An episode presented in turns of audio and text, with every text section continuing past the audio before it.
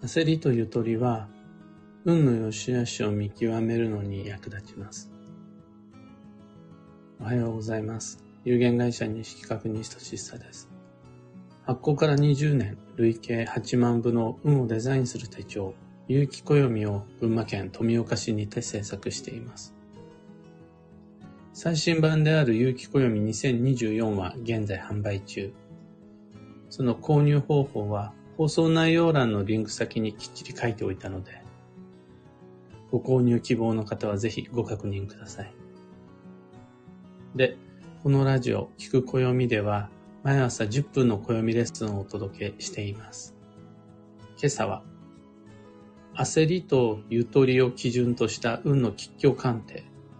というテーマでお話を。焦りは悪運の前触れです。焦ってるということは、この後、運が悪いことが起こる可能性が大きいという意味です。また怖いのが、焦ってるということはもしかしたら、もうすでに運気が停滞してしまっているという恐れさえあります。だから、運が悪い人っていつも焦っているし、焦りたくもないのに焦らざるを得ないような事情が発生するっていうのが嫌だ、嫌だなって思います。これは僕もそうです。停滞する時が月の中で何日か、一年の中で何ヶ月かあります。そういう時ってどこか心も体も焦っているし、そういう時に限って輪をかけるようにして焦らざるを得ない事情がポンポンと続けて発生していきます。そんな時僕は、あ、今自分は運が悪いんだな。もしくはこの後運が悪くなるような出来事が起こるんだな。って予測します。一方で運が良い人はあんま焦んないんですよね。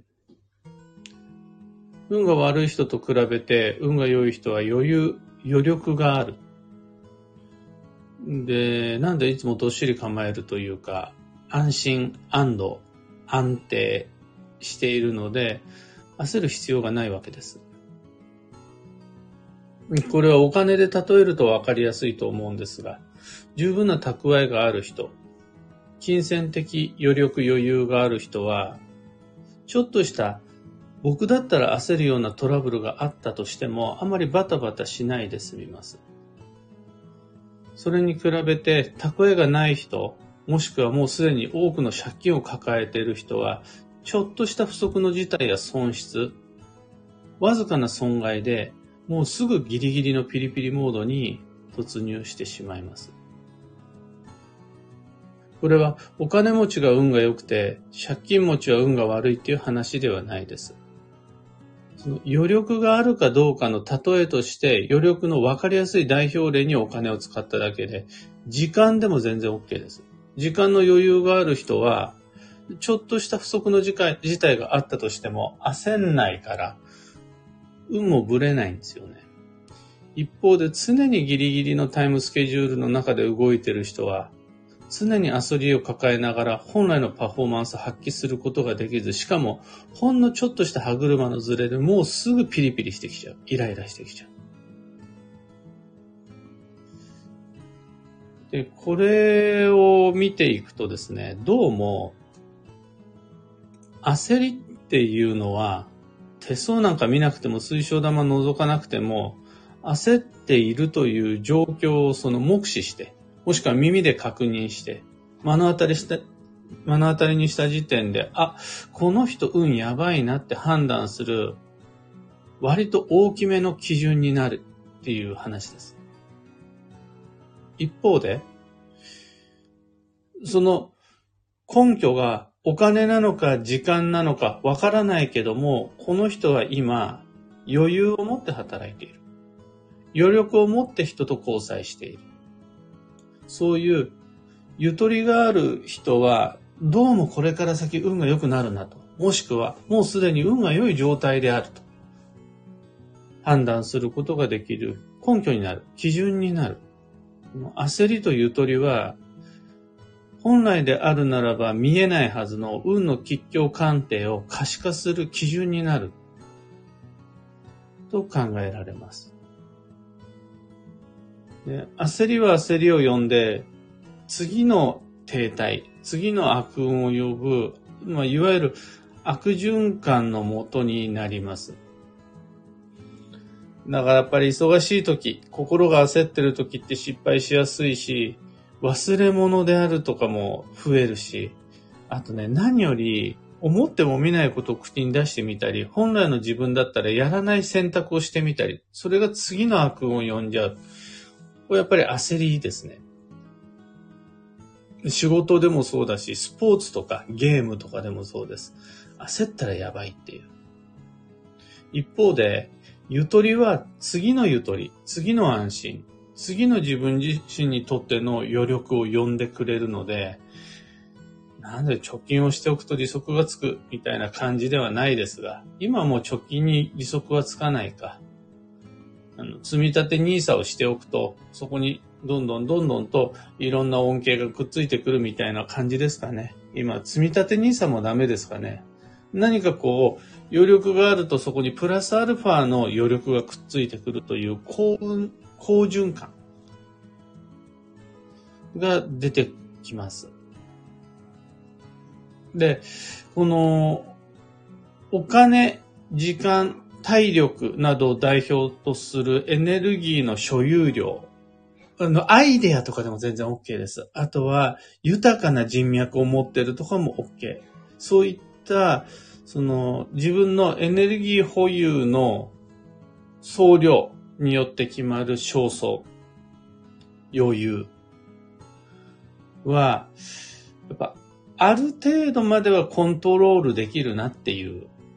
ふうに思います。うん、急にお金持ちになるわけにはいかないし、永遠の命とかないし、体力も気力も限られてるのはすごくよくわかるんですが、ある程度まではコントロールが可能。その時に用いられるのが、文明の利器ではないですが、暦だと思うんですよね。暦っていう言い方がちょっと語弊があるとしたなら、計画性。計画的な資産運用であるとか、しっかりしたタイムマネジメント。もしくは気力体力を前提としたスケジューリング。これによって僕たちはエネルギーの余力、保有総量のうち、余ってる部分っていうのをコントロールすることができるようになる。あの、今、言葉にしちゃうと、なんか難しい感じになっちゃうんですが、あんまりそんな大それた話じゃなくて、遅刻ギリギリの時間で家を出るんじゃねえよみたいな話なんです。あとは、お財布の中に、念のための時のプラスアルファの5000円札、1万円札入れとこうよとか、あとは、疲れ果てる前に、一旦休憩入れようよとか、そういう話です。タイムマネジメントってとか言うから、なんか難しくなっちゃうんですけど、あの、念のため一応もう一人に手伝ってもらおうよみたいな。そのためには相手のスケジュールを抑えておこうよとかいう、そういう話です。これを、暦を通していくら使うか。いつまでにやるか。どれぐらいお金、時間、労力がかかるかを計算、計画することで、僕たちはその、そこからゆとりを手に入れることができるとしたら、暦を通して運を良くすることさえ可能。また、そうすることで焦りを少しでも抑えることができたならば、暦を通して悪運を遠ざけること、厄除けさえ可能って考えられます。というわけで、今日のテーマは焦りとゆとりを基準とした運の吉凶鑑定なので、水晶玉使わなくても特殊能力を持ってなかったとしても相手が今焦ってるか、それとも穏やかに余力を持って落ち着いてるかを見れば、相手の運の吉凶が読み解けますよっていうことなんですが、そこにさらにプラスして、暦を通して焦りとゆとりをコントロールすることができれば、僕たちはそのスケジューリングから、タイムマネジメントから、厄除けや、もしくはその開運までいけますよ。っていうことでした。今朝のお話はそんなところです。二つ告知にお付き合いください。まず、開運ドリルワークショップ2024に関して、ただいまお申し込み受付中です。コンテンツが出揃うのは10月に入ってからですが、もう9月から、その開運ドリルに向かった宿題、その運をデザインするためのデッサンっていうところからも始まっています。12回、講座でもセミナーでもお勉強会でもなく、とにかく2024年12ヶ月の行動計画を立てていきましょうっていうワークショップです。座学をイメージしていると、その知識の取得をイメージしているとちょっと期待外れになっちゃいます。そうじゃなくて、来年の基地方位旅行は何年何月何日何時にどこに行くんですか？という予定をご自身の暦に書き込むというワークを積み重ねていく。それが開運ドリルです。基地方位旅行計画以外にも健康管理であるとか仕事のスケジューリングであるとか交際、人間関係、コミュニケーションのスケジューリングなどもしていきます。ブログに詳細が書いてあってそこにはお申し込み窓口もあるし注意事項なども書いてあるので興味のある方はぜひブログの窓口ご確認ください。こちらの放送内容欄にリンクを貼り付けておきます。次に、いろんな街での暦のお話会に関してなんですが、今はとにかく10月の9日月曜日、スポーツの日の祝日なんですが、その日に岡山でお話会が決定したので、そちらの申し込み絶賛受けたまわっております。中国地方の皆様、鳥取の方、島根の方、広島の方、みんな皆様、10月9日の予定調べてみてください。今のところ、あの、お申し込み0人です。まあちょっと告知期間が短かったかなというのもあるんですが、もう一人でもいらっしゃったらその人を相手に暦のお話をしまくりますので、あの10月の9日です。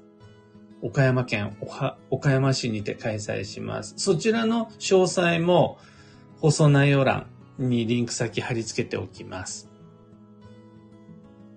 さて、今日という一日は、2023年9月26日火曜日、繁忙の9月残り14日間、ぴったり2週間となりました。今年の3回目の頑張りどころ、あと2週間です。で、中でも特に安定した開運ウィークであるお彼岸は、今日が最終日。お彼岸開運ウィーク、ここまでです。今日までです。運が動くし、運を動かせるチャンスの時。今日も予定、バタバタしてるかもしれないですが、こなしていきましょう。また、少しまだ空きがあるという方は予定を入れていきましょう。今日の幸運のレシピは、エビチリ、ピリ辛赤いメニューが基地です。ガーリックシュリンプとかでも OK なんですが、必ずしもエビである必要はない。ピリ辛で赤ってなるとエビのイメージなんですが。トマトソース系のピリ辛お料理、アラビアータとかも全然 OK です。あとはね、鶏チリ？チキンチリとかも全然 OK。あ、あとはソースだったらスイートチリソースもすごくいいと思います。スイートチリソースを使う最も代表的なメニューは生春巻きですかね。最後に、今日のキーワードは魅力、長所を伸ばす。その心は、明るい場所で過ごせば自分も明るくなるし、今度暗い場所、暗い雰囲気の中にいれば自分暗くなる。これは性格で決まるんじゃなくて、身を置いた環境で決まりますよっていう運勢です。どうしてもネガティブな環境の中では自分の考えも否定的、批判的になっちゃうのはもうしゃあないです。その点、自分の良いところ、自分の素敵なところを伸ばそうと思ったら、好きなもの、嬉しい人、楽しい場所、それらと触れて過ごせば自然と物事の良い面と自分自身の良い面、と向き合えるので、そこは環境設定、どこの場所で過ごすかが重要になってきます。以上、迷った時の目安としてご参考までに。ところで、毎朝スタンド FM から配信しているこのラジオは、Spotify、Amazon Music、YouTube、Audible、Google Podcast、Apple Podcast などでもご聴取いただけます。いつも使っている、使い慣れたアプリでフォロー、チャンネル登録していただけると嬉しいです。検索の際には、聞く暦、または西俊久、あの、東じゃなくて西に、敏感の敏、中央の王で、西俊久で探してみてください。それでは、今日もできることをできるだけ、西企画、西俊久でした。いってらっしゃい。ひでみんさん、おはようございます。かよさん、おはようございます。はなさん、おはようございます。小川ともみさん、おはようございます。かんぽうはなこさん、おはようございます。ふうさん、おはようございます。ゆうさん、おはようございます。今日のみんなの街のお空は、晴れマークがずらり並んでいますね。僕の町、群馬県富岡市も今日はとても良い天気。あともう、雲が秋の雲ですごいさらっとしていて、気分がいいですね。まあ、これで日中はまた暑くなると思うんですが、朝起きた時の空を見上げて、イワシ雲って言うんですか。あの、秋らしい雲が並んでると、来たって感じになります。うんと、キコさん、アキさん、マーチさん、アルココさん、ビートさん、キミコさん、エヌシャンティさん、キーボードさん、タカさん、クレーナさん、石川さゆりさん、さゆりさん、おはようございます。ここまで、雨マークはもちろんのこと、曇り空も一つもなし。こんなの初めてじゃないかな。秋晴れっていうやつですね。いや、雨が今日ってわけじゃないし、曇りは嫌だってわけでもないんですが、こんなに晴れが続いたのは初めて。なんだか良いことがありそうです。キコさん、ゆとりというわけではないかもしれませんが、忙しい中で急に時間ができた時に、ここ行きたい、あれ買いたいとパッと動けるのは、暦を眺めながら自分と向き合う時間をとっているからかなと思っています。そのね、暦を眺めながら自分と向き合う時間をとっておけると、自分にとっての未来で、ここここっていう、なんでしょう。未来の把握ができると、時間ができた時に、よ要は余力を確保できた時に、それを無駄にしないで済むっていうんですかね。空間把握と時間把握ができている。これってつまり、ゆとりだと思います。大きなお部屋に住んでいようが、小さなお部屋に住んでいようが、その場の把握ができてるかどうかで、当人のゆとりって決まると思うので。そうすると、ほら、小さなお家でも上手に隙間を使いながら暮らしてる人もいれば、大きなお部屋を不自由に使ってる人もいて、その持っている空間の総量で決まるんじゃなくて、その把握と活用でゆとりって決まると思うんですね。これはお金もそうです。大金持ちなのにめっちゃいつも大変なそうな人もいれば、貯金ないけどゆとりを持ってる人っていて、それってやっぱりその把握ができてるかどうかの差だと思うんです。で、それを脳内でやるの僕難しいんですよ。自分のメモリーが足りないし、その、そもそも、その、能力がないから。ただ、暦を使うと割とやりやすいんですよね。覚えておけないことはそこに書き込んじゃえば記録もできるし。そうすることで、あの、パッと動ける。その余力がある。焦らないで済む。っていうのはまさに、上手な暦の使い方、スケジュールの立て方ができてる証なんかなって思います。時間があるないの問題ではないかなという感じです。